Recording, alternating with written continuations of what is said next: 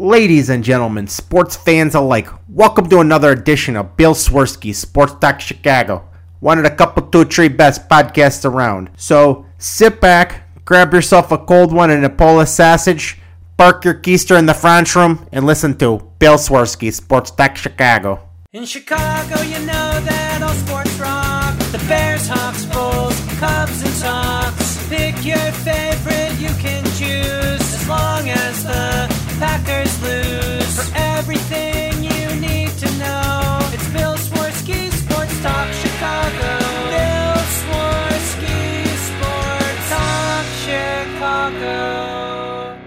Hey, everybody. Welcome to another edition of Bill Swirsky Sports Talk Chicago. This is your hosts, Alex and Sean. On this episode, we're going to be talking about the very first Bears win of the season. We're now one and one. Uh, we'll be talking some baseball and a whole lot more. But first, I'd like to thank our sponsor, the Rockford Ice Hogs. If you're not familiar with the Rockford Ice Hogs, they're the AHL minor league affiliate of the Chicago Blackhawks. What does that mean for you? You get to see the stars of tomorrow today at family friendly, affordable prices. Sure, the season is not going on yet, but it will be starting in just a few short weeks.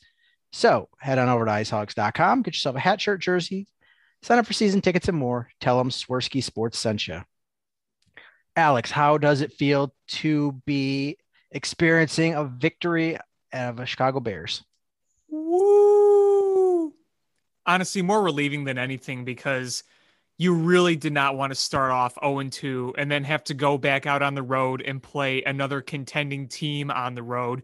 So, really, at the end of the day, getting the win today at home was pretty big. I think so. Um, that Browns game is going to be really tough. Uh, you know, the only chance I, you know, I think the Bears have is if they can get a, so far ahead that it sort of takes the running game out of it for Cleveland. But I I don't see that happening. Yeah, I mean, here's the thing. If you're going to be Cleveland next week, you're going to have to completely revamp your game calling and your game plan offensively next week. Because look, what you take away from today's victory is the defense won you the game. I don't think there's really any dispute over that. You look at the offense and you say, there's a lot of issues here. We had a game plan with Andy Dalton. We didn't have a game plan for Justin Fields. And when you don't have a game plan with a young quarterback, a lot of things can go wrong. And luckily, the defense did a complete 180 from last week. So if you have any chance whatsoever against the Browns in the doghouse next week, you're going to have to have a better game plan offensively and a solidified one and there's got to be some chemistry built offensively. We don't know who's going to be for sure under center right now as we're talking on Sunday night. We don't know the severity of Andy Dalton's injury, but let's say for all intensive purposes, it is going to be Justin Fields in week three. There's got to be a good game plan, and you want to make sure that the coaching can help get these guys on the same page because let's face it, one of the problems in today's game, despite the win, was that there was a lot of things that were out of sync when Justin Fields came in offensively. So there's going to have to be a lot of things cleaned up for next week. I mean, it, it is really going to be a tough game. And even even for a good team going to Cleveland, it's they're not the Browns that we know and love anymore. They're they're a good team. They're a high-powered offense and they're going to come at you from all directions. Yeah, and you know, in this game, like you alluded to, is uh Andy Dalton started the game and he actually he actually was playing well yeah, offense, I thought he did good. Yeah. The offense started off good, marched down the field, got a touchdown. Um, you know, Andy under Andy Dalton in this game, the Bears didn't have any three and outs, but he got hurt fairly early, and um, it was a weird. It was a weird thing. He he was running, uh, running to go out of bounds, and then he did like a like a you know plant step, and just started jumping up and down. And then you saw him running on the sidelines and testing it out, and it looked like it was fine. According to the sideline reporters, he was telling everybody it's fine, but and he went back in at one point, but then he came back out. So I don't know if he thought it was just, was just saying fine and thought it was just like sore, and then when he went out there was realizing he was having trouble planting or something. um, but they, you know, they he did not go back into the game. And I don't know if he would have been available had something happened to Justin Fields or what the situation was. Yeah, you know, sometimes knee injuries can be kind of tricky because it kind of depends on where you plant and how you plant. You know, depending on the knee injury, knee injuries can just feel awful altogether, speaking from experience. But there have been knee injuries where if a certain part is hurt, torn, sprained, whatever, you know, you could be walking forward or standing on it fine, but then maybe you plant a certain way and all of a sudden you're in a lot of pain. And I mean, if you're a quarterback, you're going to have to plant every different way when you're in and out of the pocket. So, yeah, I, I mean, he was standing on the sideline in the second half, and I mean, he probably would have gone back in if he was asked to, but you know, like you said, he didn't. We'll see really how severe this injury is. It might not be that severe, or maybe there's a little more to it that meets the eye. But um, yeah, I, I think regardless, you have to have Justin Fields. You got to keep building him up. You got to get practices with him with the number one guys. You got to build some chemistry here. I mean, this goes to show this scenario. You got a veteran quarterback with a guy right behind you. Injuries can happen at any point, and you might need to force him in there. And I know we all wanted to see Justin Fields play, but we didn't want to see him have to come in because of an injury. Um, so that's an unfortunate part. But going forward, I, am like, even going to go know, so far as to say is that, you know, I was not rooting for, you know, anything to happen to Andy Dalton. Like I didn't want him to get hurt. I didn't want him to play so bad that uh that they forced the issue. Like I, I, didn't either. I didn't want any of that. That's not, you know, like if what I wanted was was the coaching staff to go, all right, listen, there's um, you know, he's outplaying Andy Dalton.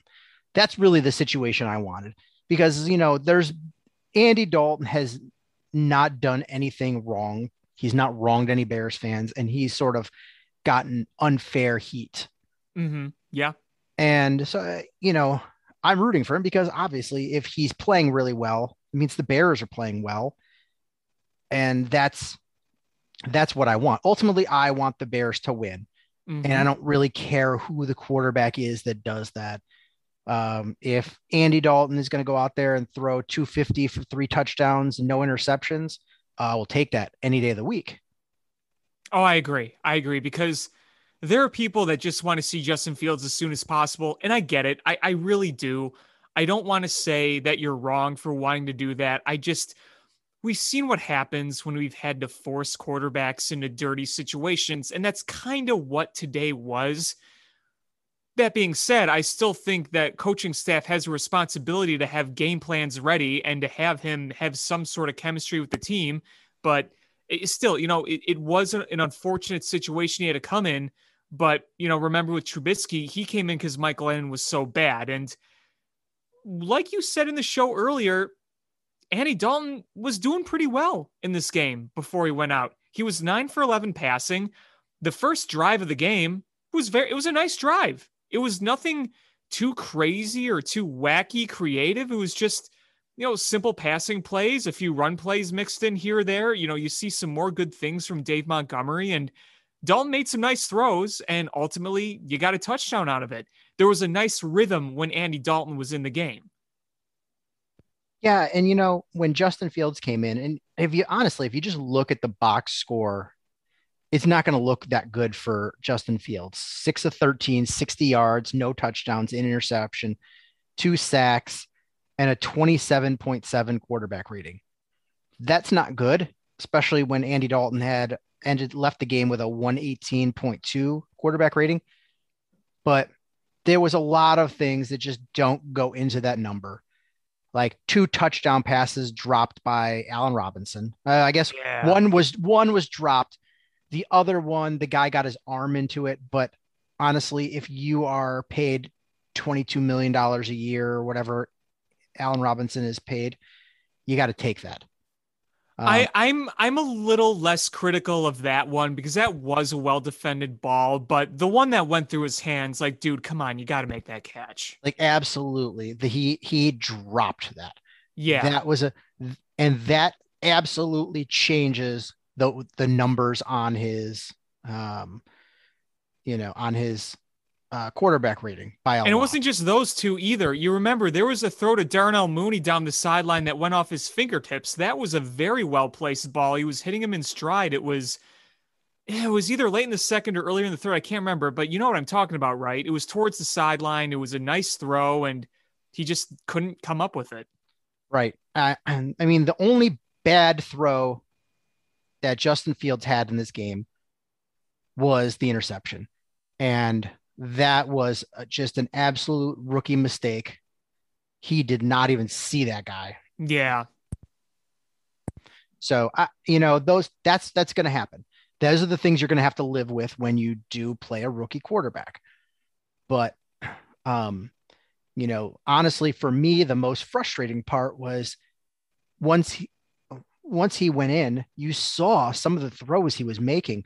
They were on the the nose. To give him some time. Heath was going downfield. He wasn't dinking and dunking. He was going for big chunks. And and uh, Matt Nagy pulled the reins in on him, and and I get it. David Montgomery is your cowbell back. He's your workhorse back. Ride him, but you gotta be smart about it. You can't just. He's not. You know, this isn't like Emmitt Smith behind the hall five Hall of Fame uh, linemen, where it doesn't matter. He's gonna. You're not gonna be able to stop him. This is.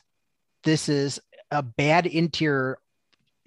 Let me start by saying the interior of this offensive line has had two bad games in a row. Both guards in the center, Yeah. two bad games in a row. And you have, you know, a tackle that's probably retiring at the end of the year, and another one that is he's played okay, but he's he's been a, he's a journeyman. So you have a, a guy on his last legs, a journeyman, and th- three three interior linemen that are playing bad. And you know, if you if you just come out there and be like, we're going to pound the ball down your throat, guess what? You're not going to make it. And at the end of the game, he was forcing Justin Fields into third and longs because Mhm. he's running the ball twice and picking up one, two yards and leaving like third and seven, third and eight. And in a in a tough game, you're you're putting your rookie quarterback in a real situation. Why? Why didn't you utilize his legs more? Why didn't you roll him out and let him throw from the run? Why didn't you put him in the opportunity to win? Those are Matt Nagy things. The I want to see more play action. yeah, if the drop passes by Darnell Mooney, the drop pass by uh, Allen Robinson, those are on them. The interception, that's on Justin Fields. The but um you know the the the rest of the conservative play calling Very John Fox like run, run, It- pass. it is Matt Nagy, and you're supposed to be an offensive genius. Go out there and, and do it. You know, I, I was, I got into a kind of like, I don't know, a tiff with some people on at the end of the game when the Bears had it. It was like third and goal from like the six, and then they didn't make it. I'm like, go for it. You know, you're, you're going to pin them back. At that point, they'd only had gotten three points. The Bengals had only gotten three points. So it's like you either get that touchdown or you leave you leave Joe Burrow in that Bengals offense on their own couple of yard line when Burrow has just thrown three straight interceptions. Like and the Bears pass rush is starting to get to him. I I, I like that situation. And the Bears ended up kicking it. And at the end of the game, I was like, okay, this end those three points ended up being important because that was the the margin of victory there. But you know, it shouldn't have gotten like that because Matt Nagy just had bad play calling. Here's what really annoyed me. I mean, just running on first down the same way every time it was so predictable. I mean, that alone was irritating me. But I think if you wanted to point out a specific moment, it irritated me. It was the first Joe Burrow turnover. It wasn't really on him. He completed the pass, and then it was the fumble at midfield. Um, that was forced by Eddie Jackson, which, by the way, good on you for shutting some people up, uh, helping force and make that happen. But when that did happen, they got the ball like around midfield. I think they were technically in Bengals territory. And he runs the first two plays. I'm like, dude, you just got a turnover at midfield. Why not take a deep shot? Literally, I tweeted that same thing. I tweeted that out. I was like, right after the turnover, I was like, now take a shot deep. Put the step on their throats. You go for the jugular, win this game. If they would have they would have gotten that turnover and scored a touchdown quick, I think I think then all you get is is that bad Joe Burrow where he's forcing things, he's throwing under pressure. You take Joe Mixon out. Joe Mixon is their great equalizer because he's a he's a guy that can that can really take over a game if you give him the opportunity. And the minute you can take away the run game from the Bengals and make them one dimensional and pass, then you can that offensive line of the Bengals is not that good. You can really get the pass rush going, um, start jumping underneath routes, and assuming that if they do a double move and beat you, that the pass rush is going to get there by then, and really put, uh, you know, the the turn the screws on the Bengals. And the Bears had that opportunity and they chose not to. It's funny we have this offensive guru head coach and he is a cons- he is he's john fox level conservative. Yeah playing not to lose. I mean that just it drove me nuts. Like i was getting ptsd from the run run pass every time. It was driving me nuts. And i'm thinking you have a quarterback that can move around and do a lot. Why aren't you doing more play action, especially when you have a guy like Montgomery who can run, who can catch, who can fight off tackles. You know, why does it have to be this conservative play calling? And I mean, even look when they got into the red zone, it was, you know, more run, run. It's like, oh, now we got to pass on third down. It just drove me nuts. And it was the Bengals knew what was coming at that point. So, I mean, come on, man. Just, just why, why? why not try to go for the jugular when you get a big turnover? I mean, they had several, I mean, they had three turnovers in a row, three in a row. And yeah, you went up 20 to three, but you could have wasn't it four really made that a laugher. Wasn't it four straight turnovers? Wasn't it a fumble and three interceptions? Well, I don't know if did the fumble come right. Were, were those back to back? That I honestly I don't think, remember. I think they were. I'd have to they, go back and look, but I'm pretty sure they were.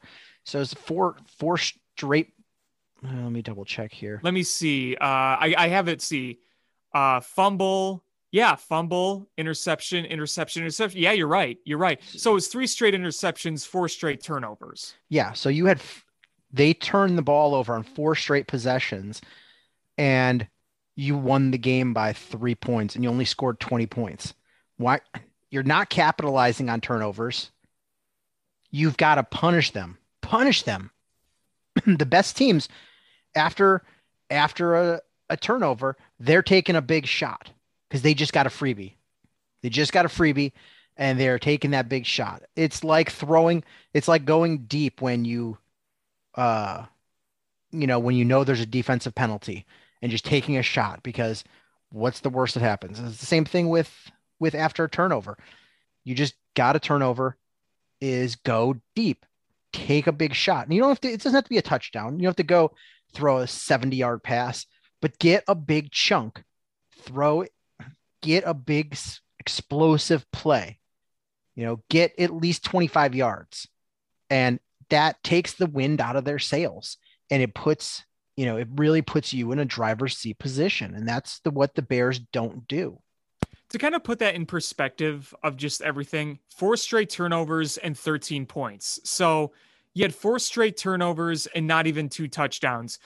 Seven of those points came on a pick six by Roquan Smith, which was probably my favorite play of the game, by the way. But in all the others, you got two field goals and a punt. It's like, okay, that's not the worst, but consider this too. These turnovers were either in your uh, in their territory or at midfield. It's not like you generated these turnovers in your end zone.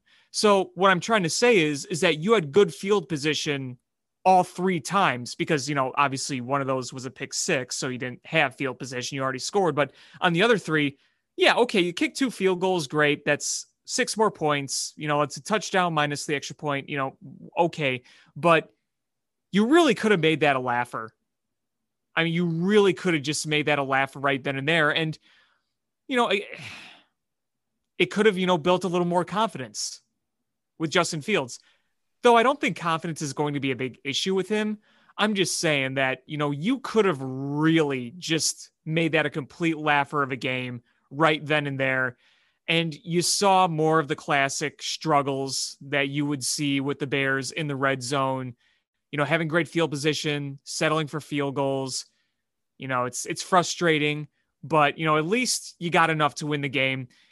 And what I really liked about the defense, outside of just the turnovers, is that all game they had pressure and they covered very, very well in the secondary. I don't know if you, last week's game was a kick in the pants, but I mean, think about it. If they didn't generate all these turnovers, would they have won this game? I don't I- think so. Uh, do you Maybe, maybe not. did you read Erik Lambert's article? No. Um, I don't know if you ever read any of his articles, uh, but he had one that he wrote that, um, per a source, that the Bears defense last week played bad intentionally as a silent protest uh, for Andy Dalton starting over Justin Fields. What? And I, I, that's what I said. I was like, no way. But then they played so much better when Justin Fields came in. And I'm not saying it's true. I'm just saying that it lent lent some credence to that article. The fact that they played really well once Justin Fields came in, like it gave them this boost.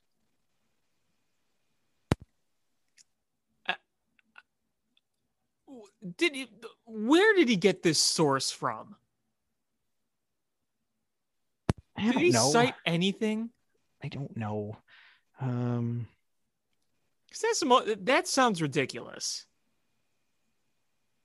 And if that is true, and they miss the playoffs by a game, then they should honestly be put in stocks and have Bears fans throw tomatoes at them. Uh, the Chicago Bears defense suffered at the hands of its own offense for a long time. Previous generations suffered in silence, uh, for the most part, doing the best they could to carry the team alone. Is it possible the latest incarnation is taking matters into its own hands? Um, that uh, is the somewhat wild theory former player Michael Robinson offered during a segment of Good Morning Football on the NFL Network. Like many in the media, Robinson is of belief that the Bears head coach Matt Nagy is making a mistake, by not playing Justin Fields. Though Andy Dalton might be more experienced, he is not the better quarterback. He is also somebody at the mercy of supporting cast around him, especially the offensive line. Inexperienced or not, Fields gives this team the best chance to win. By sticking with Dalton, it puts more pressure on everybody else to play their best. Something uh, certain people in the locker room might be tired of, enough to possibly self sabotage the team as a form of protest. That is Robinson's theory. He suggested that the defense might not have played their best in the opener against Los Angeles on purpose, blowing multiple coverages, missing so many tackles, and not rushing rushing the passer well. The idea behind it: put the pressure on Dalton to pick up the slack, watch him fail, and accelerate the timeline to get Fields in action. Is it So it's a- crazy? it's- a of course it is. The idea of an entire um, still, it's not hard to understand why the idea would come up. There have been multiple instances dating back to 2019 where the Bears defenses seemed to lack energy, although al- almost knowing that they weren't going to get any help from the offense. That often leads to mistakes, mistakes and bad games like everybody saw Sunday night. So I'm not saying that's true, but they played once Justin Fields came in, they played a whole heck of a lot better. Well, I mean, to be fair, they played good when Andy Dalton was still playing. So they played they didn't play bad, but they played a whole lot better. Um, you know, they got four takeaways and they stopped the run. And you know, you, you saw a lot of good things. A lot of good things. I mean, look, if you want to argue that Justin Fields amping up the team is a thing, I can totally buy that. I totally can. And, you know, maybe being frustrated about the whole mm-hmm. offensive situation is tiring both mentally and physically. I can buy that. I just don't buy that the defense would intentionally go out there and not play their best. Yeah, I do find that hard to believe. But going out there and just playing like you know there's a difference. Like you go into your job and do you go in there and well rested and you show up and you're like ready to work and you're all geared up because you know if you get everything done you can go home early and start like a long weekend or something versus showing up on a monday and you're just like ah, i'm tired. I don't feel like being here. And it takes you a while to get started. I i think that's the, the that difference is you know are you bringing your a game? And you know going out there and knowing that the offense is going to suck probably is real hard to bring your A game. Yeah, I mean, and I mean that makes sense. It does, and I think that there is a mental component to that. I'm just not sure how intentional it is. I mean, yeah, so I, I can buy maybe a lack of energy and frustration and then maybe more energy when Justin Fields come in. I, I could buy that. And maybe they themselves kind of don't even realize it. They're just so amped up and they're playing better. They're not actively thinking in the moment, wow, we're playing better that now that Justin Fields is in there. That's just kind of part of being amped up. But yeah, like I said, I, I don't buy that it's it, it, was they were intentionally downplaying uh to you know in, in protest. But with all that said, you saw the Bears defense do what we've wanted them to do, what we think that they're still capable of doing. They got pressure all day on the quarterback. You saw Robert Quinn get a sack. You saw Akiem Hicks disrupt. He didn't. Akiem Hicks didn't have any uh, sacks, but you know he was in there uh, causing, making things happen. Khalil Mack got a sack. Roquan Smith made the big play, the interception, and he got a sack himself. And Bilal Nichols got a sack too. And Bilal then you Nichols, saw you saw that amazing dance. Yes, you did. Yes, you did. And then you got interception from Jaylon Johnson. Finally got his first pick. That was really good to see. That was a nice play too. That was Jaylon Johnson played so well today. He did. He is going to be a superstar if he stays healthy. Yeah. I mean, he was reading the routes better than Joe Burrow's receivers. Yeah, he played exceptionally well. Um, you, you finally got a sack from Khalil Mack, who just doesn't look like Khalil, Khalil Mack. I don't know what's going on. Um, I mean, towards the end, you saw some more pressure from him, but just doesn't look like the, the same guy. That um, dominant player we saw a few years ago. Yeah. Yeah. You, you saw some plays by Eddie Jackson, but uh, that defense, the still you have a problem there is um is uh I mean Kindle Vildor looked okay, but um your your nickels your nickels don't look good. Duke Shelley looked bad. Duke Shelley had a rough game, yeah. Duke Shelley looked bad. Marqui Christian looked bad last week, and I don't know what you do because neither one of those guys are playing well. Yeah, that's that is an issue because we saw Duke Shelley misinterpret what was going to happen, and next thing you knew, the guy had the ball and he was well beyond him. Yeah, and um, I mean, and I'm not gonna I'm not gonna completely exonerate Eddie Jackson from last week because of the the, the strip he caused, because that first touchdown that the Bengals got, that was that was him whiffing. Like he he pulled an Olay on that one. Yeah, yeah. And, that was that was the worst play of the game. Yes. Um, but th- this game, this game uh, defensively, yeah, this game should have been a laugher. It should have been a runaway the Bears should have blown them out, and it was a very close game score wise. And I I put a lot of that blame on Matt Nagy. Um, you know, you, you've you've got to be aggressive on offense. You've got to you've got to be able to do things. And um I get I get that you know, you the quarterback that you plan to start had to come out.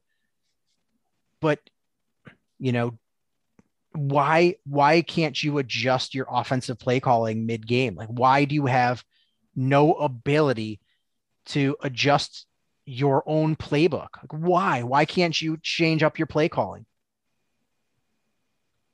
Well, like I said, you know, when you don't have when you don't have a game plan with your rookie quarterback and then you can't adjust mid game, that makes things all the more harder for everybody. And you saw how the lack of chemistry and the lack of really a solidified game plan hurt the offense in certain situations. There was a lot that wasn't on sync. There were a lot of penalties. Justin Fields was definitely a little amped, and you saw false starts on him multiple times. And you know that's, you know, you're amped, you're amped. That's you great, but you know, he, I, I go back and look at that, and I think both of those, there was a mix up with the center because Yeah. he was he was expecting the ball and the ball didn't come, and that's why it looked like he was flinching and moving back because he was expecting the ball. In the first one, I'm pretty sure. The second time, I'm positive because he's screaming for the ball. You could see his mouth. He's screaming, snap the ball. And so I don't know if the the you know there was an issue between the signals between the centers because here's the thing. When you don't work with a center especially in a shotgun and silent counts that's that's something you have to work on. And you know Justin Fields is running the scout team so he's he's playing with a different a different center. So I I don't know what you expect from him. And there was clearly there was clearly some some issues there and you know they they got you know uh, i mean cleaned up a little bit but this team this team offensively needs needs to be cleaner. You've got to clean up those offensive penalties. Mhm. you're you're not good enough or aggressive enough to to win on third and 15 third and 18 third and 12 you're not.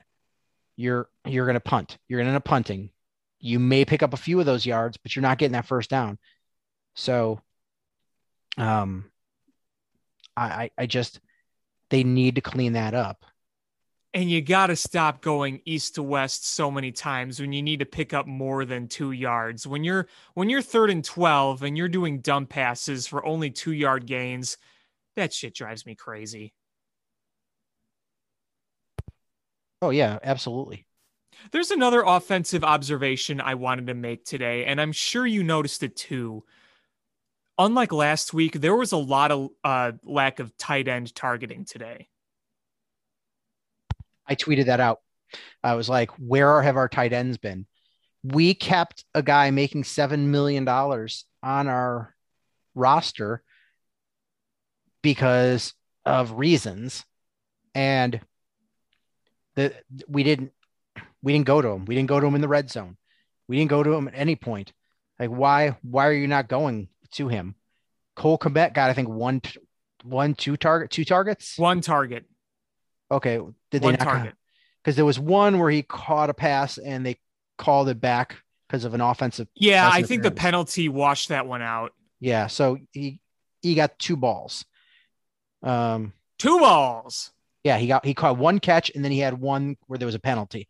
So he got two targets, and no other tight end even got a target. Right. Yeah. Cole, that one target to Cole Kmet, that one catch for zero gain was that was it. That was the only target that actually mattered for any tight end in this game. And I thought there was a really good opportunity for Justin Fields to try to target the tight ends when he was in the red zone. I mean, like you said, you, you're keeping Jimmy Graham, you're paying him a lot of money.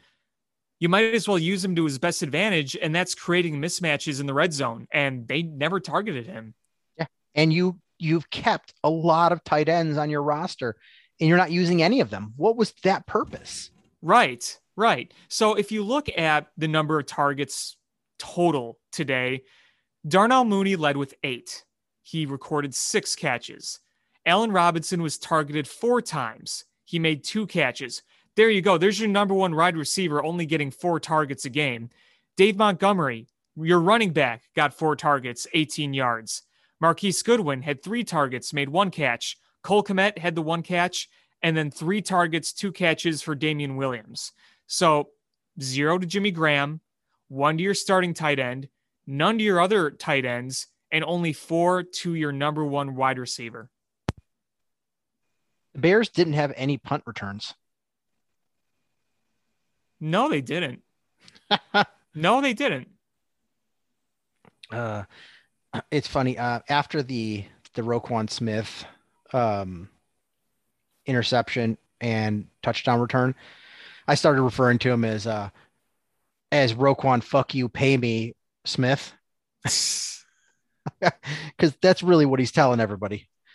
Um, but yeah, the the offense you saw you saw a big uh, a big connection and and a good rapport between Justin Fields and Jesse James through the preseason and through practices. So why aren't you putting him in there and letting him and letting him get some targets? Why are you not including your your wide receivers? Like this is this wasn't a game you blew out. You blew them out. I, I mean, it ended up being a three point game. You know, you had between your two quarterbacks, you had 116 yards passing, and your top running back had 61 yards rushing. Like it's it's it's not like you were an offensive explosion. You weren't. You you weren't, and your offense did not score you enough points to win this game. It took a defensive touchdown. A defensive touchdown was the difference in this game. Yeah, exactly. And I mean, you look at the whole situation where you're in good field position and you're having to settle for field goals. I mean, that's something that you cannot do in a lot of these upcoming games. You can't do that against the Browns. You have the Lions coming up, so hopefully you're able to score a lot on them. But then you have other tough opponents you got to play coming up. And, you know, we talked about this tough Bears schedule for a while, and you know that's just you you need to score touchdowns. You need to get into the end zone to win a lot of these upcoming games. What i did like at least at least with this game is that if there's any silver lining about the bears offense is that at least we're not seeing the absolutely anemic three and outs just yet that we saw well too often in 2019 and 2020 at least they have done a better job of moving the ball and maintaining some possession. The problem is they're just not getting enough points. I mean, it's one, I said this last week. It's one thing to move the ball, it's another thing to move the ball and actually be efficient with scoring. Because, sure, yeah, you can eat a lot of clock by going 50 yards. You do a lot of dink and dunk plays. You do a lot of small plays. You run the ball a lot. You can eat up a lot of time and move the ball. But, you know, if you're starting at the 25, and then you get 50 yards and that's it, well then you're you're settling for field goals again. And you just you need to just score more. With that being said, I think that their ability to at least move the ball a little better makes me feel maybe a little better about advancements in this offensive system, but maybe I'm being a little too optimistic. I just, but you know what I mean, right? Like, I mean, you remember the last two years when there were times when this offense was so anemic that they were going three and out with like negative yards. I, I think it helps that the running game has been better. I didn't look last, uh, you know, at stats, but I believe Mark Sanchez said that the Bears didn't have a three and out last week. I don't think they did. And, um, they didn't have very many this week. So they they are moving the ball, like which is a step forward, but they've got to. It's they're baby stepping it. You know, this is this is how many years under Matt Nagy? What four? Yep. Is you've you've got to be better. You've got to you've got to you know progress this faster, and you've got to utilize the talent around you. You've got all these speedy receivers and you've got a speedy quarterback and you're you're not getting him into open space. You're not rolling him out. You're not catching, you're not throwing to receivers on uh you know um in stride. It, it's it's you're wasting everybody's talents. Right. And just to put in perspective with the three and outs, the first three and out they had was the drive in which Allen Robinson saw the ball go right through his hands, and then the bullshit uh, pass interference penalty on Cole Kmet. So, you know, a dropped pass and a penalty that was kind of trash, you know, that that kind of doesn't really help things. It's not like it was the worst three and out ever. And then the other one, which he had three plays that ended in the pick by Justin Fields. And of course, that wasn't pretty, but you know, in all other drives, they've at least moved the ball a little bit. And um, I will say this if you want to give the Bears some really nice credit, the final drive of the game, it was 20 to 3, and then boom, blink of an eye, it's 2017. It looks like the Bengals have all the momentum. They put together an eight play drive, which ends them kneeling in victory formation because you had the really nice break tackle by Justin Fields where it looked like he was going to be taken down when he was running well short of a first down, but he was able to shake it off and keep going. And then you had the big clutch run by David Montgomery to fight a little bit and get those four yards to pass the first down marker and ice the game right then and there. So you got to give him credit for that. I mean, Justin Fields redeemed that interception with that run play to get the first first down, and then Dave Montgomery finished it off. That was nice to see because if you can remember the last two years, how many times at these games that came down to the wire where the Bears had a chance to seal it and they had to end up punting it away. At least they didn't give the ball back to the Bengals after they made it a one score game. Yes. And I don't give any of that credit to Matt Nagy. That was just no exceptional individual efforts by Justin Fields to to get that first down. And also by uh, David Montgomery, who is an absolute beast, and he does not go down on the first tackle, like the first. No, attempt. he does not. He was he, you know, I, I said that when he, the Bears drafted him. I was like, this guy, this guy breaks tackles left and right. Like he, that's what he does. He's and, got some nice spin moves. He's able to create mismatches with guys. It's great to see. Yeah, he I think when he was drafted, he led college football in yards after contact and most broken tackles. Mm-hmm. And that's and we didn't see a lot of that his first year, but since then we've seen a whole lot of it. And that's that's who he is. He is tough to bring down. And the Bears need to utilize that more. And, Absolutely. You know, and it's been tough though because uh, you that interior offensive line, you know, last week, last week you saw a really, really tough game by Cody Whitehair, and you know that that sort of happens when you're competing against Aaron Donald. You're going to get blown up, but uh, Sam Mustipher had two bad games in a row. Yeah, the Aaron Donald guy is kind of good. And James Daniels had a rough game today too. It's um, that that needs to get short up real quick because the tackles have actually played okay. And it sucks because I thought Larry Larry Borom had a good game last week when he for the little bit he was in, and they put him on injured reserve, so it means he's going to yeah. miss at least three weeks. That's a tough injury. Yeah, especially when now you're relying on Jason Peters to to stay healthy.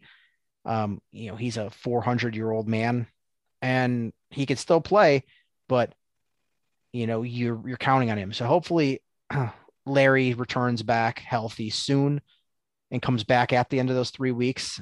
Um, because I think the Bears will need him down the stretch. Absolutely. I wish there was a way we can seek the fountain of youth and just ladle a big, big gulp of water down Jason Peters' gullet.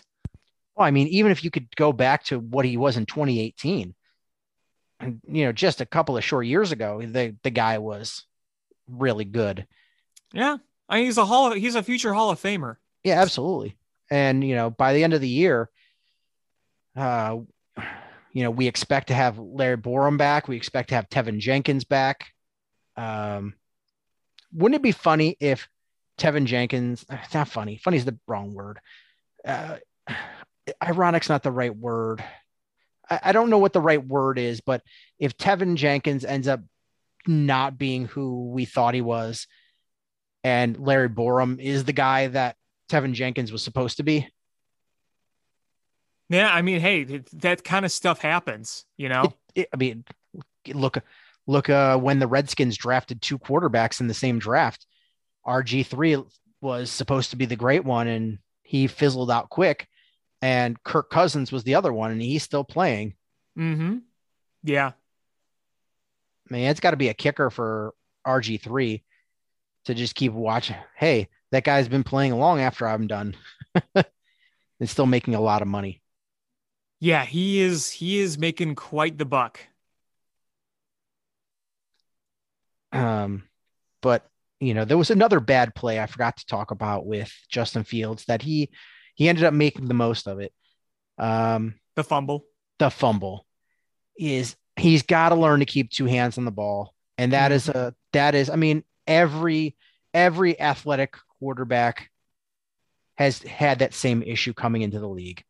Oh yeah, Lamar Jackson, Kyler Murray, they've all done it, and that's just a rookie mistake because it's easier to make a flash or a splashy play when you've when you're in an action mode with one hand on the ball. So, um, it, it's that's going to get cleaned up. But he he fumbled, and it looked like it was going to be scooped and picked up for a you know a touchdown, and he reached over and got it in a really athletic play. Yeah, that and was insane, actually. It, it really was. Like that, that was probably his best play of the game.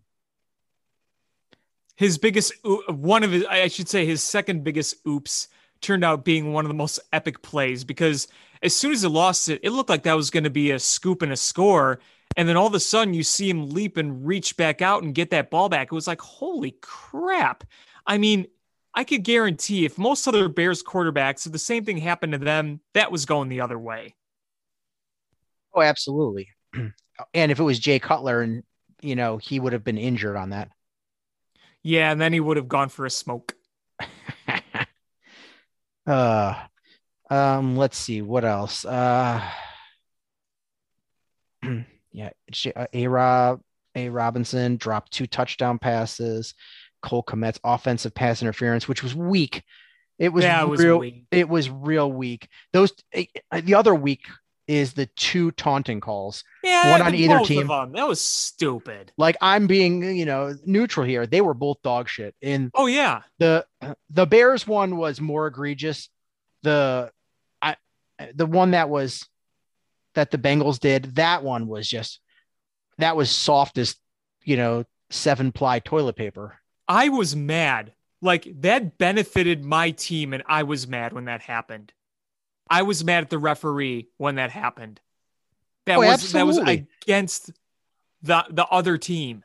Yeah, that it, it totally benefited the Bears, uh, big time.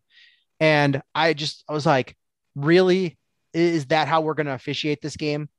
It was it was brutal. Like I, you know, I was mad that Sean Gibson won, but I was more mad at the other one that benefited the Bears because I, that's that's not a penalty. Neither it's one ridiculous. of them was a penalty. It's just beyond ridiculous. This whole we got to crack down on taunting. It's like, yeah, you seem to be more focused on cracking down on taunting than other more important things that need to be addressed. And it's like, really, taunting 15 yards? Like, really? You're gonna tack someone up for clapping their hands or saying something to another guy and tack on 15 yards.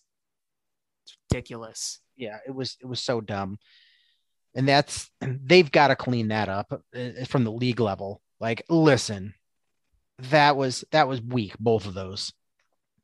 And you know what? you know, unfortunately, the thing too is is that if that's the way they're going to play this game, then I think coaching and the team has to meet together and be like, look, I know this is stupid and this sucks, but we really got to watch the way we talk and we clap and we wag our fingers and whatnot. So, you know, hopefully it's it's something that at least the Bears won't have too much trouble with, but I feel like everyone's going to have trouble with it at the end of the day because it's subjective and it's soft now.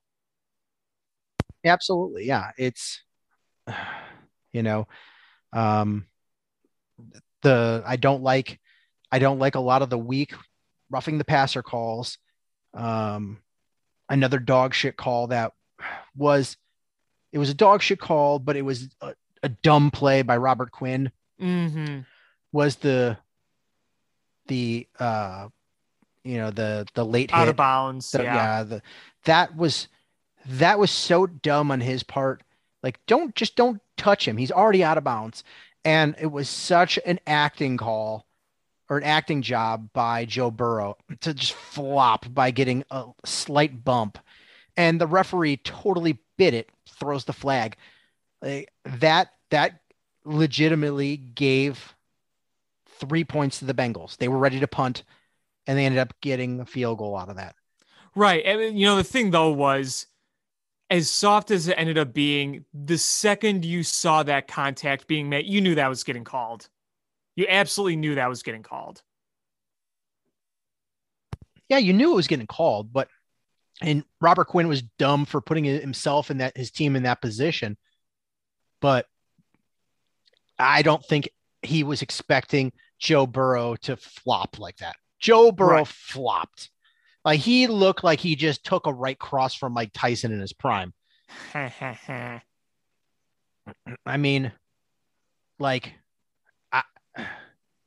you know, that was he fell like. Have you ever seen the movie Superbad? oh yeah, many times. when when McLovin's trying to buy booze and that guy cold cocks him. that, that's how Joe Burrow He went down like like McLovin. I love that scene because McLovin does that just that little eh, when he gets punched. That scene is so that I, if you want to talk about one of the best modern comedies ever made in the 21st century, that's got to be on the list. Superbad is such a good movie. I love that. That and Step Brothers are like two of my like more recent favorites as far as comedies. My God, you know, it's I I could quote super bad all day. Even just the scene when Seth has the blood on his jeans. He just when he realizes it and he starts gagging in the middle of the party. oh fuck. Oh my god. Uh-uh. Or the one uh, we always uh my brother and I we always uh laugh at the the scene when uh the uh they do the uh the Star Wars imitations, you will die. That's Yoda from Attack of the Clones. I like the one where McLovin's following the girl with the uh the white pants down the hall and she turns around and he asks her about a pen. Uh, oh my gosh. Bill Hader in that movie, like him and uh oh, what's his nuts? Uh uh why am I blanking? Why am I blanking? Uh Seth Rogen. Those two as the cops, like they were perfect for that role. They like just these two just imbeciles that really don't care about their job, but try to act like they care about their job and would rather just go drinking at a bar or setting their squad car on fire or breaking up a party saying, get ready to be boned by the long dick of the law. Uh, that that's uh that movie's so good. No, no one's McLovin. McLovin doesn't exist because that's a dumb fucking fairy tale name, you fuck. Uh, uh, I like when uh, that one scene where Jules and and Seth like uh he tells her he can buy alcohol, and she's like, plus you know uh you scratch our backs, we'll scratch yours. Well, Jules, the funny thing about my back is it's located on my. Uh, And then it's the- just the awkward pause. So I just get like a random assortment? Oh, classic, classic. And like it had a good ending too. Like it was like it ended on a really good note.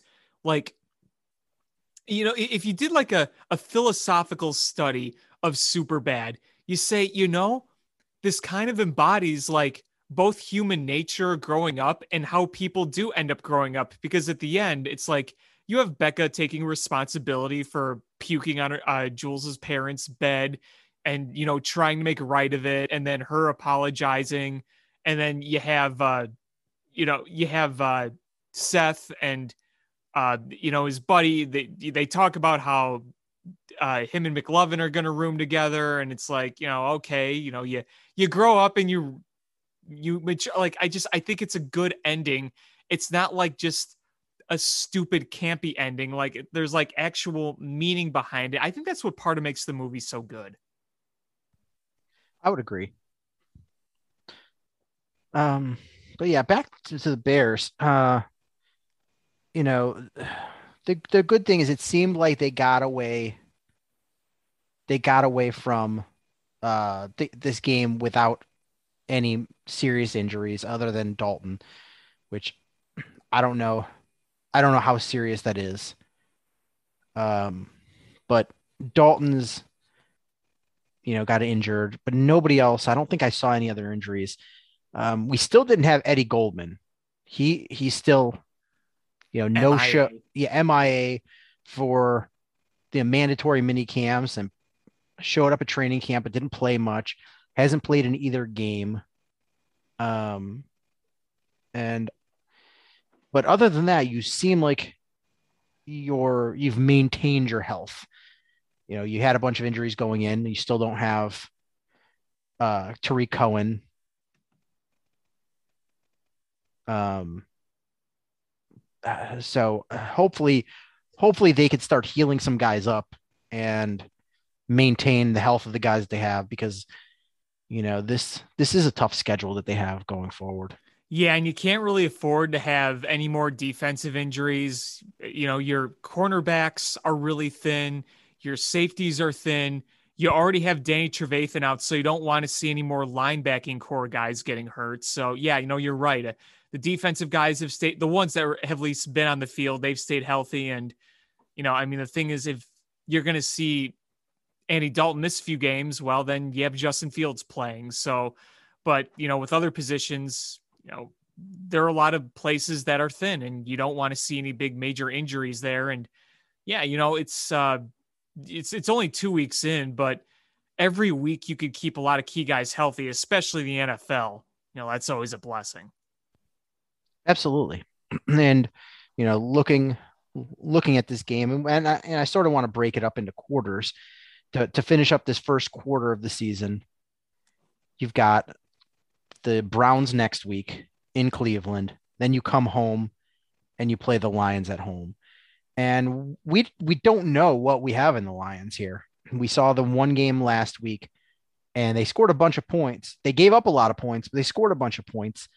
And then you can start piecing things together. You're like, okay, well, the 49ers played again this week, who was their opponent last week, and they won, but they didn't look so good. And their defense looked okay today.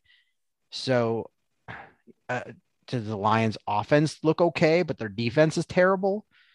Um, I, lot you know, I, I have to ask this too. Was those garbage time points or was them legit looking good? I do think the Lions do have some decent weapons that can make things work. I just I don't know if it's really a high powered offense. I, I yeah. Um, I mean, it might have been garbage time. I I didn't watch the game. I only saw the highlights, so it's tough. It's tough to to say either way. Um, and I'm just pausing right now. the The Kansas City Chiefs are in a third and thirty nine right now. Yeah, I got the game on too. um, yeah, Lamar Jackson's thrown two picks already. I well, what's funny is so my fantasy league. I hate fantasy football. It's dumb, but I keep getting suckered into playing in this league, and I'm up 209 to 153 in this game. and he has Lamar Jackson or whoever I'm playing has Lamar Jackson, and I have Pat Mahomes and Harrison Butker, their kicker. And then tomorrow night we both have our tight ends playing. He's got TJ Hockenson and I have Robert Tonyan. So uh as of right now, Pat Mahomes has 16 points and Lamar Jackson has negative four. Yeah. So um, ESPN yeah. is saying I have a 99% chance to win. There you go. I lost by like two points last week. It was Yeah. uh, frustrating. I won last week, but it was uh it was pretty close. What um duh, duh, duh. why aren't you see week one. I want to see week one. Scoreboard week one. I won 259 to 233 and I so we're in a league. It's weird. We can start two quarterbacks, and quarterbacks get so many points. Um, so Nick Chubb had 83 yards rushing and two touchdowns last week, and he got 39 points. Pat Mahomes threw for 337 and four touchdowns and was 71 points. Matt Stafford was 321 for three touchdowns and had 63 points. So I rode Pat Mahomes, Nick Chubb, and and Matt Stafford to the victory. Dang. So it's funny, you know, all the you know, the analysts or the the draft analysts are like, oh, make sure you draft running backs first. Don't take a quarterback to like the third round. My league, it's like nine of the first 10 picks are quarterbacks. Yeah, I mean, and you know, the thing too with fantasy is different leagues have different rules and regulations. So, you know, it's it's not always consistent with what happens. But I could tell you this whoever has Derrick Henry in fantasy today is uh, gonna be happy. Oh yeah, he played a good game. Let's see who had him. Looks for whoever had high points. Uh, he had 92 points in my league. Yeah, that's pretty good. Eh, So it's the guy that I played I beat last week. Of course.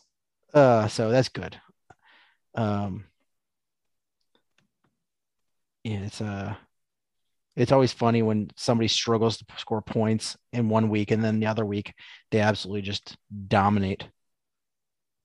Yeah, that's that's what happens. I mean, you know, you look at you look at some of today's games and you saw a lot of things that looked bad or good last week have the complete opposite effect this week. I mean, look how good the Saints looked last week against the Packers and then this week the Panthers and Sam Darnold steamed all over Jameis Winston and the Saints. You know, Sam Darnold has looked good at both games this year. It's Yeah. almost like it was the Jets and not him. Well, look at Sam Wilson with the Jets now. It's been brutal. I yeah, I feel that organization is Or Zach hot- Wilson. Sorry. Zach Wilson. Yeah, Uh, sorry. The the Jets are a hot doo doo organization, like straight up hot doo doo. Dog turd tacos, as you like to say. It's true. They are dog turd tacos. Like they got, like the the Patriots didn't do anything big to them. Like you look at the stats, Mac Jones had 186 yards. Their uh their leading rusher had 62 yards. Their leading receiver had 45 yards. It's not like they were this offensive juggernaut. It is just the Jets are terrible. And it's funny because last week we talked about this rookie class of quarterbacks had a really good week. And then this this week it was like the polar opposite. So Zach Wilson had 210 yards passing, no touchdowns, four interceptions for a 37 quarterback rating. Mac Jones, Mac Jones played all right. He had uh 186 yard passings, no touchdowns, no interceptions. He was he was literally a game manager. Um Right. we we already talked about Justin Fields. Had a little bit of a rough game. Um, mhm. Du- du. Jaguars is Trevor Lawrence. Trevor Lawrence had 118 yards passing, one touchdown, two interceptions for a 37.2 quarterback rating. And uh um what's his name that the uh the 49ers drafted. He didn't even play. So, you know, you you see you see the uh um you know the the the league the league uh will eventually catch young quarterbacks. it's what they do. Yeah, I mean, you know, that's one thing to look at is, you know, Trevor Lawrence's numbers don't look absolutely incredible yet. You know, you see Justin Fields' numbers look great. I mean, it's young quarterbacks, you know, yeah, you'll see some step right into the limelight and some will take a little time. I mean, Brett Favre, his first year as a member of, what was it, the Falcons? He was a Falcon. Didn't look like anything special. No, And otherwise they, we wouldn't have traded him away. Right. Exactly. So, you know, it's two games in, it's really hard to judge a lot of these rookies. But I mean, with Zach Wilson's situation, I mean, regardless of how good or bad he is, he is in a bad situation. Oh yeah, absolutely terrible situation. uh, I'm re-looking at this Bears, this Bears uh schedule, and it looks worse than I thought. So they're one and one right now. Um, they face the Browns next week, which is going to be a real tough game. I think the Browns are legit. Yes, they are. They face the Lions, who that should be a win. Then they face the Raiders in in Vegas. And they look good so far. Offensively, they look phenomenal. But will they keep it up? That's the question. Um, then you get then you get the Packers, who we can't beat the Packers. Right. Then Tampa Bay. And I watched them. I watched them. They are just unstoppable on offense. Yeah. it's it's tough. Then you get the 49ers who I don't think they're world beaters, but I think they're solid. Yeah. Then They're, the- uh, yeah. They're, they're then- pretty good. Then the Steelers, I think we could beat them. I think if the, if the pass rush is good, Ben Roethlisberger is going to have a tough time. yeah, but the problem is it hasn't been. Oh, it was better today. Um, then you get the Ravens. Then you get the Lions again. Then the Cardinals. Then the Packers. Then the Vikings. Then the Seahawks. Then the Giants. Then the Vikings. Like that is a brutal, brutal uh schedule. You look at the schedule and you say, yeah, there are games you could win, but there are really no. The closest thing to a gimme game are the Lions, but even even if the Lions aren't good this year, I don't think they're going to be the Matt Patricia. They're just going to roll over and die Lions. I think they're going to give you a good fight. Yeah. So I think you start out this first quarter two and two. That Raiders game is going to be tough. I- Yeah, that that second that second quarter of the season at best i think they go one and three yeah, I, I could see it. that's I could see best. it's tough. the next quarter then is steelers ravens lions and i'm sorry you could go two and one. wait so on uh so wait uh, one two three four then one two three four and the uh, steelers ravens lions cardinals Steelers, Ravens, Lions, Cardinals. Two and two, maybe, maybe three and one if things go your way. I I think at be- that Cardinals team, that offense looked real good. They lit up. They lit up the. Uh, their defense looks terrible. Yeah, their defense does not look good. So I, I think I think you got a chance if you can if you can establish the run, uh, and you don't give up the explosive plays to Kyler Murray. So maybe two and two, maybe. And then that last quarter, I'll, I'll put the five games in there. You got Packers, Vikings twice, Seahawks, and Giants. I think you beat the Giants. I think you split with the Vikings. Uh, I never have any faith in beating Green Bay. That And then- I don't think you're in Seattle, I believe. Yeah, that's yeah. I don't. Uh, so two. I don't feel too good about that one. So yeah, you're looking at like seven and ten, maybe. Yeah, Is that good enough to keep to keep your job if you're Matt Nagy? if you're sub 500 at this point, no, I I don't think so. I think I think you need to have at least a competitive season. And while seven and ten, I mean seven and ten is several games below 500, so it's somewhat competitive but not good. Um, it's like a step below mediocre and a step above bad. So I don't think that seven is really good enough to maintain a job. But this is the Bears we're talking about here. Like, well, we have a lot of collaboration. We're collaborating with the collaboration, and we've got really good collaboration, and all the options are on the table, and we're going to collaborate when we collaborate on the table, and and a lot of good things will happen. And you know, the the in COVID, you know, it was tough on everybody. We opened up a restaurant called Collaboration, but the N at the end is a big N, and the one of the L's is a big L, so it's fancy. Oh man, I, I I'm just so fed up with Ryan Pace and Matt Nagy. Is just put a winner on the field. Yeah, we've been begging for a winner for a long time. Uh, one thing I didn't mention, and it's not really per se about the Bears. This is the first time I think I've heard Mark Sanchez in the booth. He was all right. Yeah, you know, good for him, honestly. I- I, I like seeing new guys come into the booth and do well.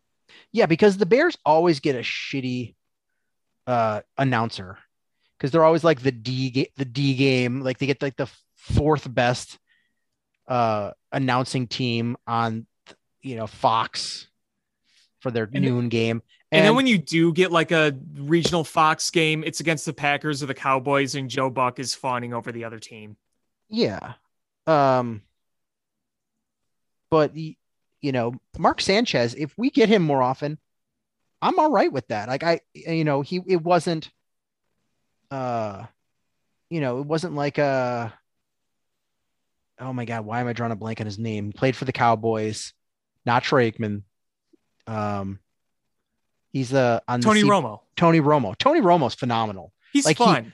he's it's weird because like he's not textbook good, but his insight in the game is so good. He's just like, they're gonna run this here. And you're just like, that's pretty impressive. Yeah. No, I mean he's he's been fun since the beginning. He puts good enthusiasm and gives good analysis at the same time. That's the kind of stuff that I think people like to hear. And I always enjoy when Tony Romo is doing the game. And like honestly, it, it, it can make football fans feel bad for giving him so much crap during his career because yeah, he threw some interceptions and he wasn't very good in the playoffs, but he overall had a really good career. And right now he seems to really enjoy the broadcasting gig. Yeah, and I I listened to uh the uh I watched most of the Vikings Cardinals game today, and they had Gus Johnson with Aqib Talib. That was not a good broadcasting pair. Um Greg Olsen, I don't know, I'm not that impressed by him. So you got that Kevin Burkhardt, Greg Olsen pairing, meh. Usually we get the Adam Amin, Mark Schlereth pairing, and I'm not a fan of that of that announcers. Um, Kenny Albert, Jonathan Vilma. meh. I, you know, I I would be more than happy out of looking at at who these. So here's the the announcing crews for Fox for 2021. Joe Buck, Troy Aikman are the the number one unit. Kevin Burkhardt, Greg Olsen, Adam Amin, Mark Schlereth, Kenny Albert, Jonathan Vilma, Chris Myers, Daryl Johnston, Kevin Kugler, Mark Sanchez, and Gus Johnson, Aqib Talib. Yeah, I mean, Um, outside Aikman and Buck, it's really kind of changed over the years. I mean, I remember when most games were like Thom Brennaman. You know, he Thom Brennaman was kind of like he wasn't number one, but he wasn't the he was like the number two guy basically, and that's usually where the Bears kind of fell in my youth because they were competitive enough and you know on a big market, but they weren't the Cowboys.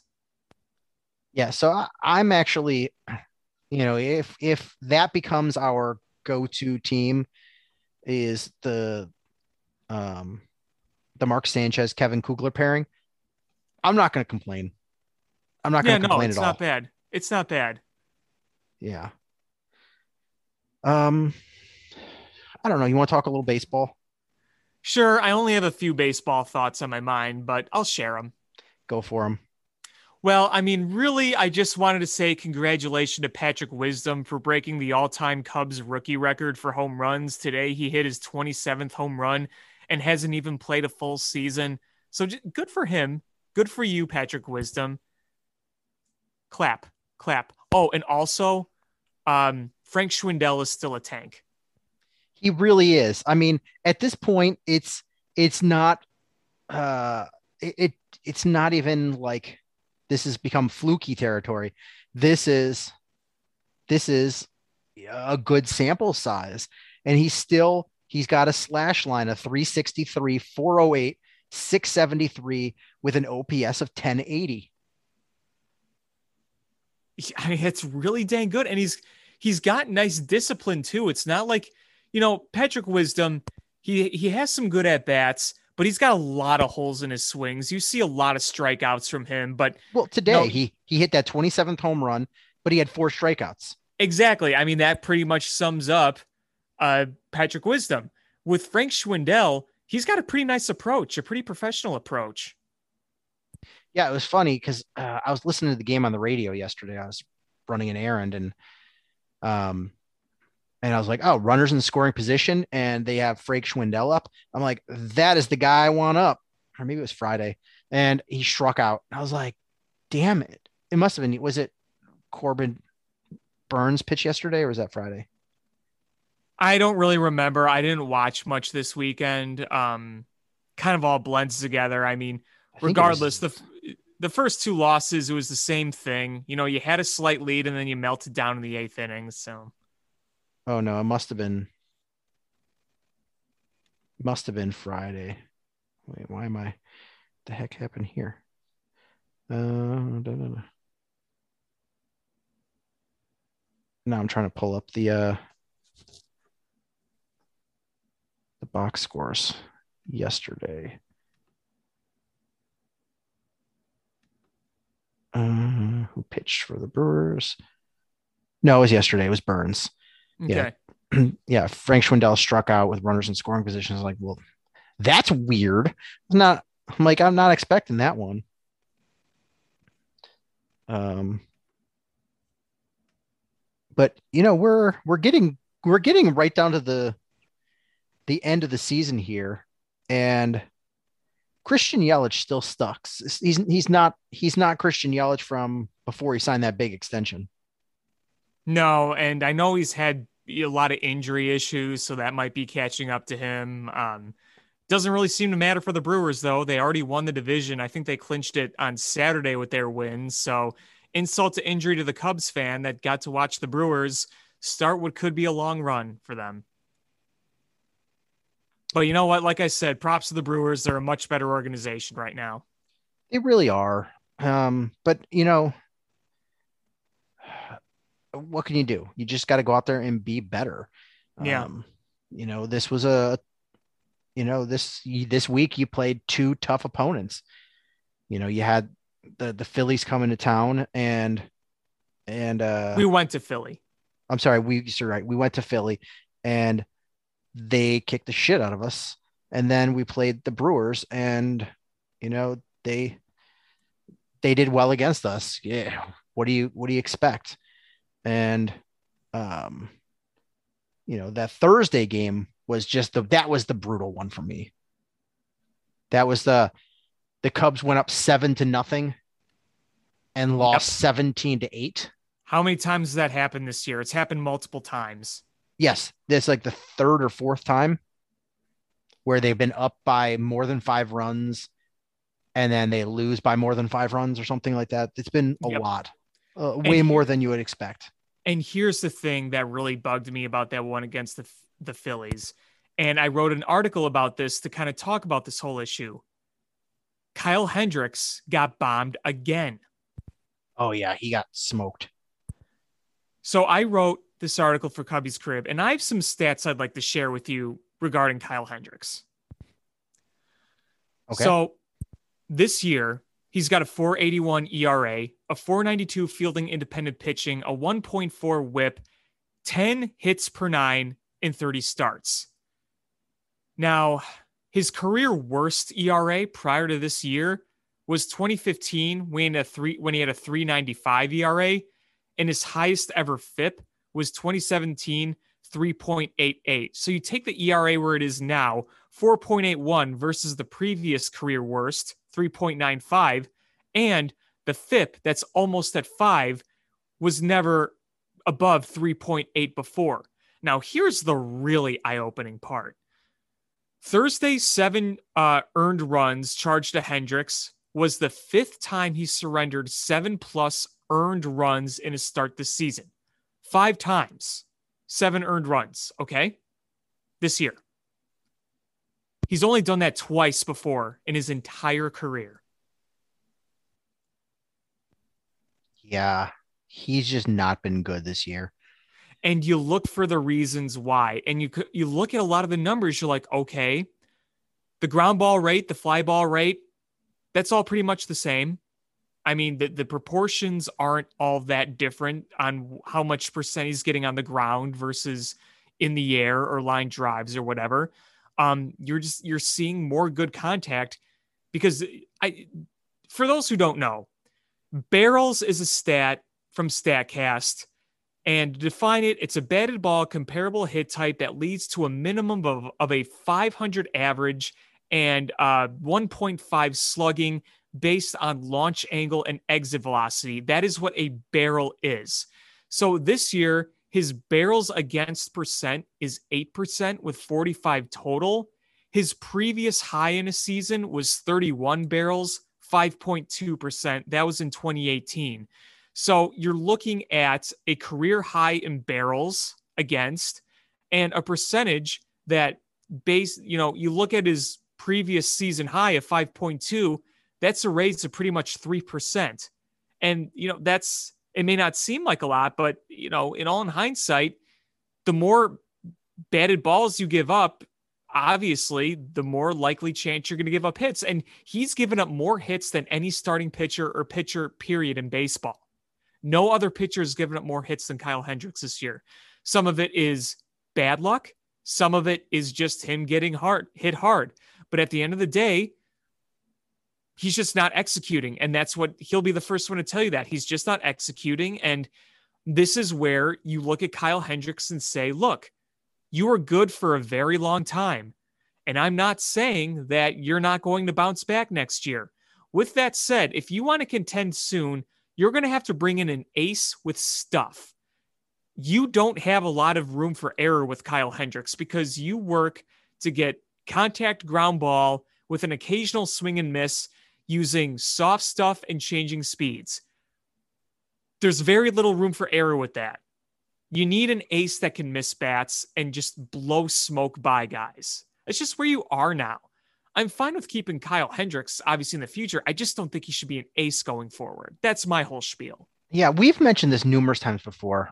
When you are soft tosser, you have to be flawless. When you're not, it's easy. It's easy to tee off on you. If you if you're not hitting your your spots, like Corbin Burnes yesterday was not hitting his spots, but he's got good stuff and he's got velocity. And you know, you even when you know when you're not hitting your your locations and you're being erratic or throwing outside uh, you're going to have guys that just swing anyway and just the the sheer velocity of it is going to cause cause misses. And you're also going to have just m- missing it. You know when you when you're trying to hit a 97 mile an hour fastball 96 mile an hour fastball is not just hitting it but getting getting a good barrel on it and then not hitting it at somebody. It's a low percent that you're going to actually do that.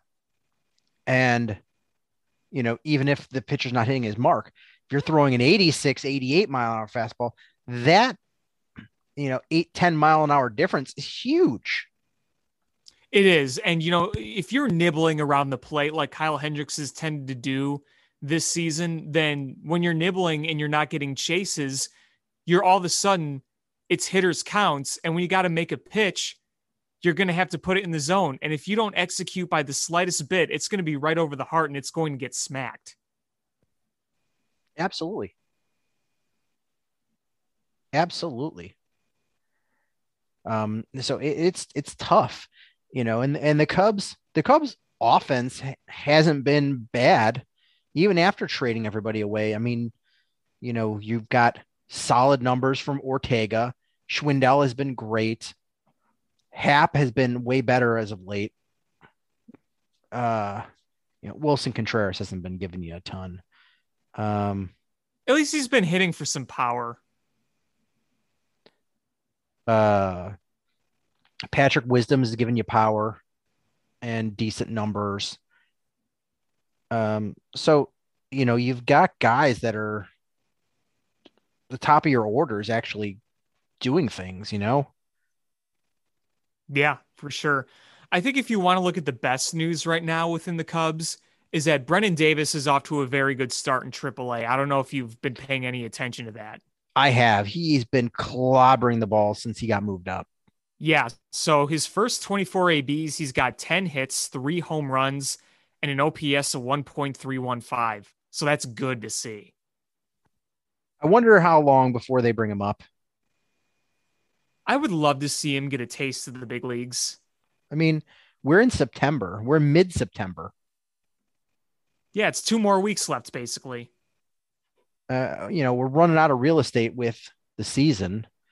Um, so I don't know why you wouldn't. Give him a taste. And you know what? If he struggles, he struggles. It's it's a small sample size and at least you know where to work on certain things. You got nothing to lose at this point. Yeah, absolutely. Yeah, the Cubs only have a handful of series left. Give him a taste. Let him let him play. Let him see what he can do. Exactly. Uh, um, you know, uh, you're you're counting on him, like he's an important cog in what you're going to be doing for the future. So why not? Why not? You know, give him that experience. Yeah, he's played three levels already. He's played in high A, double A, triple A. You put those stats together, you get a 270, 379, 513 slash with an 891 OPS and 18 home runs. That ain't too shabby. Nope. Not at all. Not at all. So I but I, I mean, I don't know what I expect from the Cubs. It's just they're they're a a bare bones team and you know you're you're facing playoff caliber teams like the the Phillies are are catching up real quick to Atlanta. They might win that division. Milwaukee's gonna win this division. They already, they already won. They already won. So it's you know what what uh you know what do you expect to, to to do against these teams when you have no pitching and you've you've got uh you know a bunch of has-beens and a bunch of nobodies on your team yeah, exactly. It's just, you know, you're just trying to get to the end and get to the off season at this. And it was really nice to see um, last weekend against the Giants. It was nice to see Nick Madrigal with the team. It was kind of his first uh, introduction, official introduction as a Cub. And he's obviously going through rehab. We're not going to see him play until next year, but it's good to see that that's all going smoothly because he's a very important cog for the future. Absolutely. Yeah, he's really important. Um, and so seeing him, you know, uh, and now that he's rehabbing and you know, hopefully you get a healthy guy and you, now you've got Nico Hoerner back.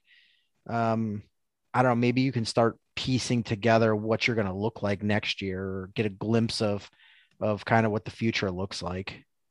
Yeah, I mean, you pretty much have an idea of what you want your middle field, uh, the middle of your infield to look like in the future. You have Nico Hoerner at shortstop, and then you have Nick Madrigal over at second.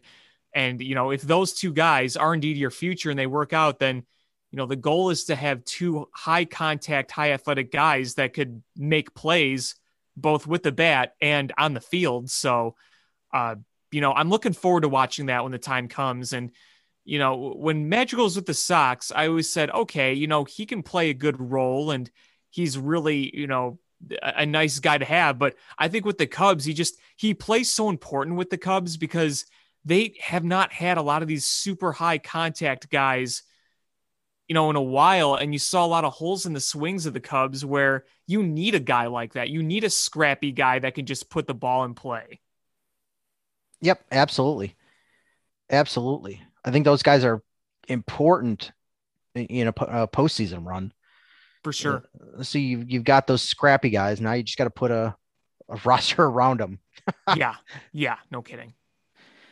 Um, White Sox this week, think they did okay. I mean, for a team that is running away with their division, they, their magic numbers got to be real it's close. Four, okay. As we talk on Sunday night. So it's just any day now they're going to win the division, and that's going to be just another thing checked off. So it, it honestly, it feels like they're just kind of coasting right now. Yeah. And that's, uh, that's kind of what they're doing. And you, you had, you played two pretty weak teams in the Angels and the Texas, uh, the Texas Rangers. Tex- they playing the, the Texans. Texans. Wow. Uh, yeah. Deshaun Watson was out there, you know, shagging fly balls. Um, but they, they played the Texas Rangers and the uh, Anaheim Angels.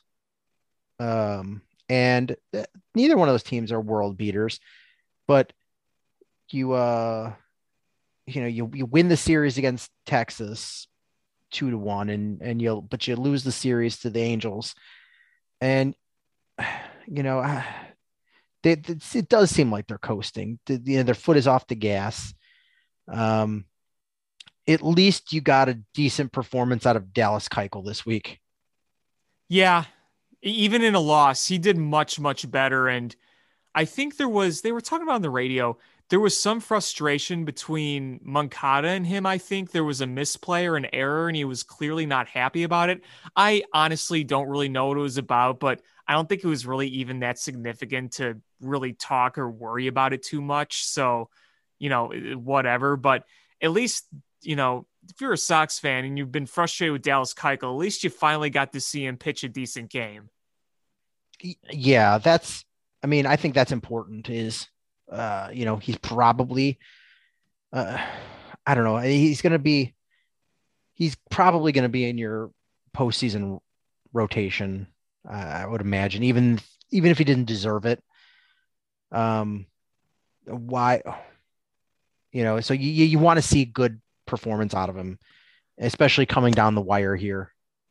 Here's one thing that I can't wrap my mind around of when it comes to the White Sox pitching. One start, Dylan Cease looks like a future Cy Young winner, and then he'll go out and get bombed the next the next start. I, I just some of the inconsistency with him, I just I don't feel like I know which one is going to show up. I mean that that's fair. I mean that's what the numbers are showing. That's what the outings are showing. It's it's it's not just the eyeball test. It's what the numbers show, and uh, you know you you just need. I think if you're the White Sox, I don't think you need every night to be an ace performance. You don't need, you know, one hitters or no hitters from everybody to win. Oh, of course not. I think you, what you need is is consistent performances. So you know what you're you know what you're going to get. You're not going to have, you know, one inning where you strike out the side and then the next two innings you're giving up three spots in each inning. Um, I, I think you want a consistent performance and and keep your team in the game because that offense that offense can really really score some runs. You just need to be competitive. And you know, we saw the the starters from this rotation really carry you for the chunk of the, the huge chunk of the season.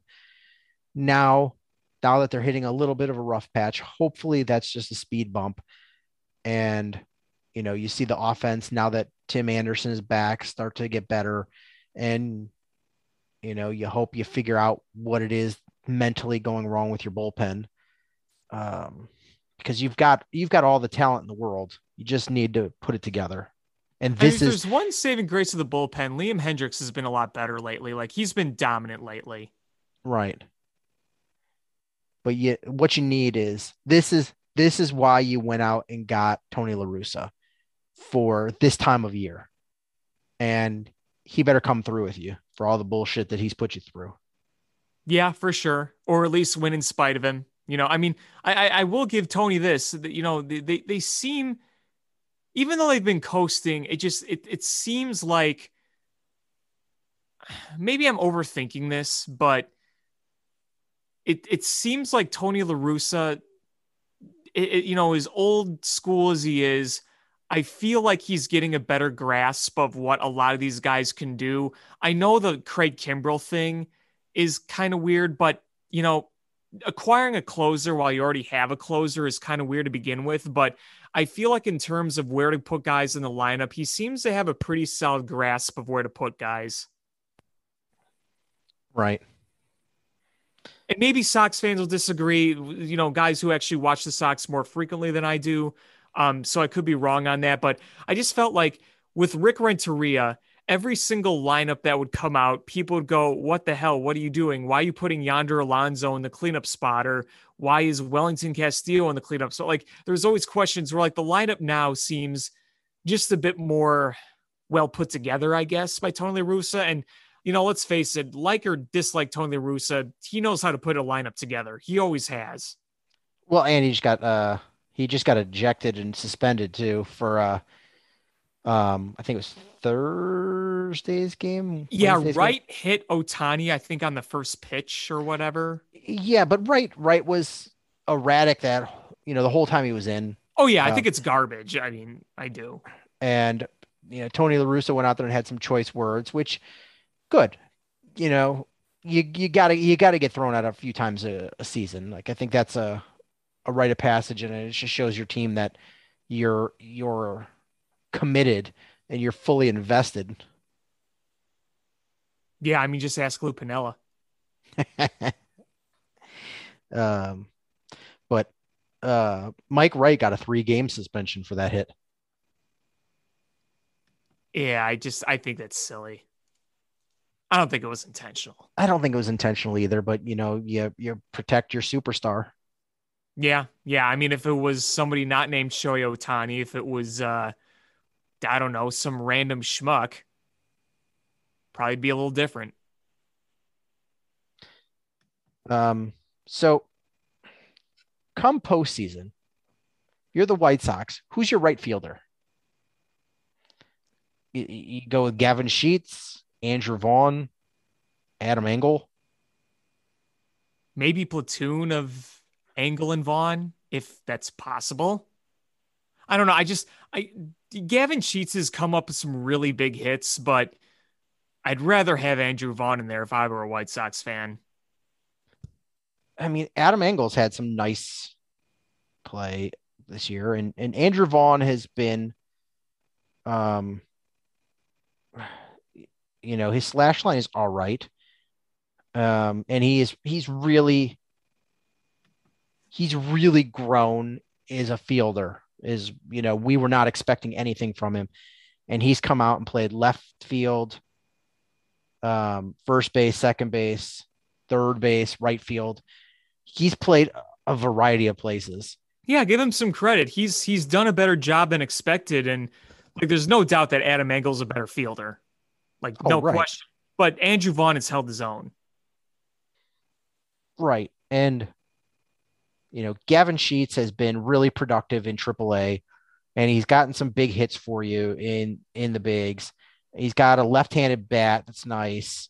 Um you know, it's it's it's I don't know. I think that's going to be that's going to be a huge decision for Tony La Russa on how he handles that one Yeah.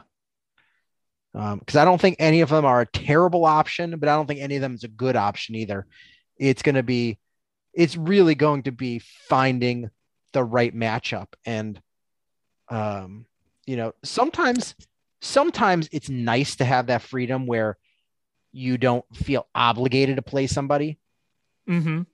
because there's sometimes where you're just like shit, you know, like like with the you know, you know if the prior to the big trades, like you're always going to play Anthony Rizzo at first, even if Anthony Rizzo, you know, the the lefty righty matchup is not in favor of you, and he might have terrible stats at that ballpark against that pitcher, and but you're going with him anyway. Mm-hmm. um because you're sort of obligated. But uh you know in this situation you're not obligated to play any of those guys. You you do have a blank slate so it, it, comes down to you know if if you were any any uh manager that's under 400 years old you're probably going to go with analytics mm-hmm. but you know, if you're Tony La Russa, you're gonna you're gonna dig deep into your bag of TWTW, and and you know whatever your ulcer tells you is is the right guy to go with.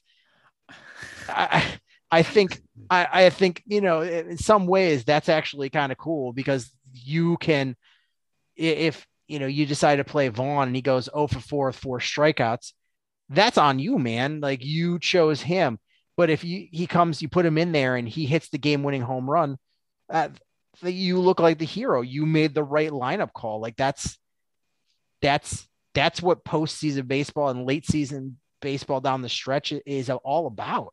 Mm-hmm. Yeah, absolutely. And can I just say, I like to I like to picture the TWTW bag as like this old dusty canvas bag that just like every time like you open it, just a big just cloud of dust comes out and like a moth, and it's got like patchwork everywhere of like different colored like canvas patch just crudely sewed on it. It's just labeled TWTW. You just see this like a rusty old mule, dusty old mule come up and and uh, it's like an old saddle bag and it's you know it's got grime all over it and and you know matted hair and sweat from the mule because it's hot outside. You reach in there and you're like, "Eh, yeah, yeah, I got a big handful of TWTW. the T- the TWTW label on it is like super faded. It's like burned burned into the bag into the leather bag with a you know a brand. The brand starting to fade. It's it wasn't it wasn't an even heated brand so it's partly burned in one spot and partly partly faded in the other. Oh, that's a funny visualization. got that bag of twtw Oh yeah. uh hawk harrelson you know he wakes up from his his nap when he feels the, the somebody open the twtw bag. He just like pops up like dracula coming out of his coffin. He just bolts upright. It's like somebody in the twtw bag? I feel him digging deep.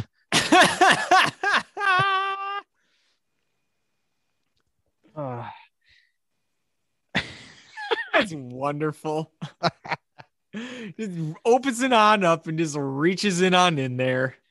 Oh man the, the twtw bag That that sits right next to the Marty Havlat crock pot. uh, well you don't want to dig into that because you'll burn yourself with meatball sauce what's happened to him? He got third degree burns reaching into the uh he confused the Marty Havlat crock pot with a TWTW bag. oh my god, that's awful. Oh man. He's at the hospital and they're just like, you know, what if we do for this? And he's we're we're gonna he's like uh we're going 20 20 cc's of uh of of uh gumption and and and and we'll go back and look at the tape. And then you have one doctor that you're trying to explain it to him, and he goes, What the flying hell is a Marty Havlat crock pot? you just see like a you know the the nurse in the background just like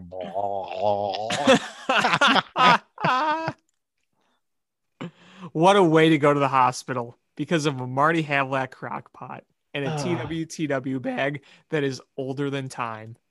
Is- is- did you ever watch The Office? Oh my God, I've watched The Office 10 trillion times.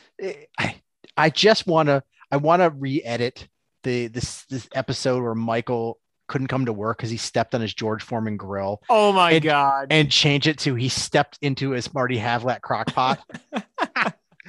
uh, he got third degree burns. you burned your foot on a Marty Havlat crock pot. This scene when he's trying to go to the bathroom and he gets stuck between the toilet and the wall. No, not you. Go get Ryan. Ryan's dead. Oh man, that episode is so that whole show is so good. You know, I, I think the very best are seasons two through five. Absolutely, those are just home runs. Yeah, I mean, everything was hilarious. Like, season two got off on such a great note with the Dundies. The Dundies is a the Dundies are classic. Season two has got a lot of the really good stuff. Like, I think season two was Office Olympics as well. Is that? Oh man, that's such a good one too. Yeah. With uh, um, the, the Dundies. I mean the uh the Office Olympics. With uh, uh, they had the one where the they put the uh cases of paper on their feet, and Jim makes the uh the medals out of old uh paper clips and old yogurt lids. One side is bronze, the other side is gold, no flipping. Uh, it- I've I've heard rumors that there's going to be an Office reboot. I've heard rumors too, but like, is anything actually solidified? Like, I I, I. I've just heard, I've just heard speculation. That's all I've really heard. I don't know. I mean, I mean, it's weird. It's weird to have a reboot this soon. Like maybe someday. Right. It only would be good if Steve Carell's part of it, you know? You need everybody back. Right. Yeah. I mean, you need all the main characters back. You need Steve Carell, John Krasinski, Rainn Wilson, uh, Jenna Fischer, BJ Novak. You need all those guys. Yeah. You need, you know, you can't, you can't, uh, you can't do it without the, you know, that great cast. Um, you know, uh, you definitely need Stanley back, Oh, yeah. You need And- and Stanley, Kevin, Kevin, Angela, Oscar, Meredith. Angela, Meredith. She's, she is one of my favorite characters. She's, there's, you can't make a main episode about her, but she is such a- classic side character. It's amazing. Had sex with a terrorist. I didn't want to put it on the board, but it was going to come out eventually. So, what are you going to do? Uh, Creed, you need Creed. Oh yeah, of course. Creepy Creed in the background. Um, Andy Bernard, you got to bring the Nard dog back, and uh, Yeah, you gotta have the Nard dog. Toby Flenderson. oh yeah, I mean you need someone for Michael to hate. Yeah, but you cannot, you cannot bring back Gabe. No, No. Gabe. Um, no Nelly. No, Um, you got to find a way to br- bring Roy back yeah, you do. and Karen Filippelli. Oh, I loved her. No Robert California. No, no, no, no, Uh, no, you- no. You do need Bob Vance Vance Refrigeration. You got to have cousin Mose. You need Mose. What about um what about Pete and Clark. Pete and Clark, I actually didn't mind. They were okay. Uh, you need Holly. Yes, need- you need- You need Todd Packer. You need David Wallace. You need David Wallace. David Wallace is one of my absolute favorite characters on the show because it's not what he does that's funny.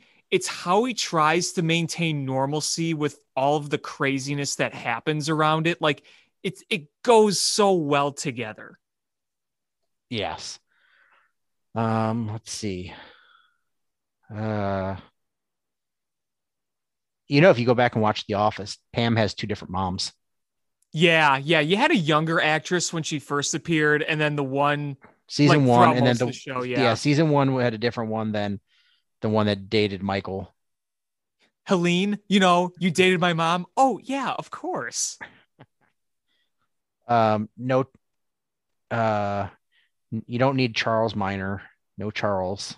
No, that was a that was a short term Yeah. short term character. Though I kind of liked him. Not gonna lie, like I didn't like him, but it was good to have that character that was like the did you get- opposite of Michael. Well, it was it was he hated Jim. Right. Can can you get me that rundown? Oh, yeah, yeah, I'm working on that rundown. I'm working real hard on it. You're working really hard? No, no, I'm not working real hard. Uh, Oh, you gotta have Kelly Kapoor. You you forgot Kelly Kapoor. what about Jan Levinson Gould? Yeah, come on. She was you loved to hate her. You know, I liked her when she still worked for Dunder Mifflin. When she became like the weird hippie lady at the end, was um not as good. I did like though the baby shower episode where she's like singing to the baby and Jim walks in, hears it for like two seconds, looks at the camera, nods, and then turns around. or when uh, she explains the tub birth and then Creed called it like the tide on Omaha Beach. No, no Jo Bennett. Nah, No, no Sabre at all. nah. And Jo wasn't even that bad of a character, but we don't need any of that. No, that that was just um you know, you don't need that. Oh, you got to have Uh, Darryl back. You got to have Darryl. Um, I, it would be funny to work D'Angelo Vickers back in somehow. Will Ferrell. Yeah, that was that was short term, but I, I didn't mind him on. The, I know other people didn't like him. I, I I was okay with him on the show. Um, I hope they bring the IT guy back, the one that Michael hated. Oh yeah, He just hated that guy for no reason. It was amazing. Yeah, yeah. Uh, I would I would be so happy though. The first scene that they would show Stanley Hudson, like they just oh, it would make me so happy. I think what they need to do is they need to show Stanley Hudson on a beach with red wine in one hand and a pretzel in the other. uh, Pretzel Day. That is a fantastic episode. that is such a good episode. Pretzel Day. The works, you got it. Uh, but is there anything else you want to talk about? No, I think I said my piece. All right. Well, I think that's going to do it for uh, this episode of Bill Swirsky Sports Talk Chicago. I want to thank everybody so much for listening. Please hit subscribe however you listen to podcasts, whether it's iTunes, Stitcher, YouTube, Google Play, Spotify, etc. Share this podcast with your friends. It's how we grow the show. Um, follow us on social media at Swirsky Sports, Facebook.com slash Swirsky Sports, SwirskySports.com, Alex Pat Sports Chat.blogspot.com and Facebook, Alex Pat Sports Chat. Um, and again, thank you guys so much for listening. And until next time, bear down. Cubs win! What a lucky break! The good Lord wants the Cubs to win! We thank Ditka and God for all they have provided. Cubs win! Cubs win! Cubs win! Her. You can have her. She's a Packer fan. She can't fit in my van. And she looks like Remember, New Yorkers, smoking crack is not legal on planes. Bears 31 to negative 7. The Bears. Oh, when the Bears go bearing down.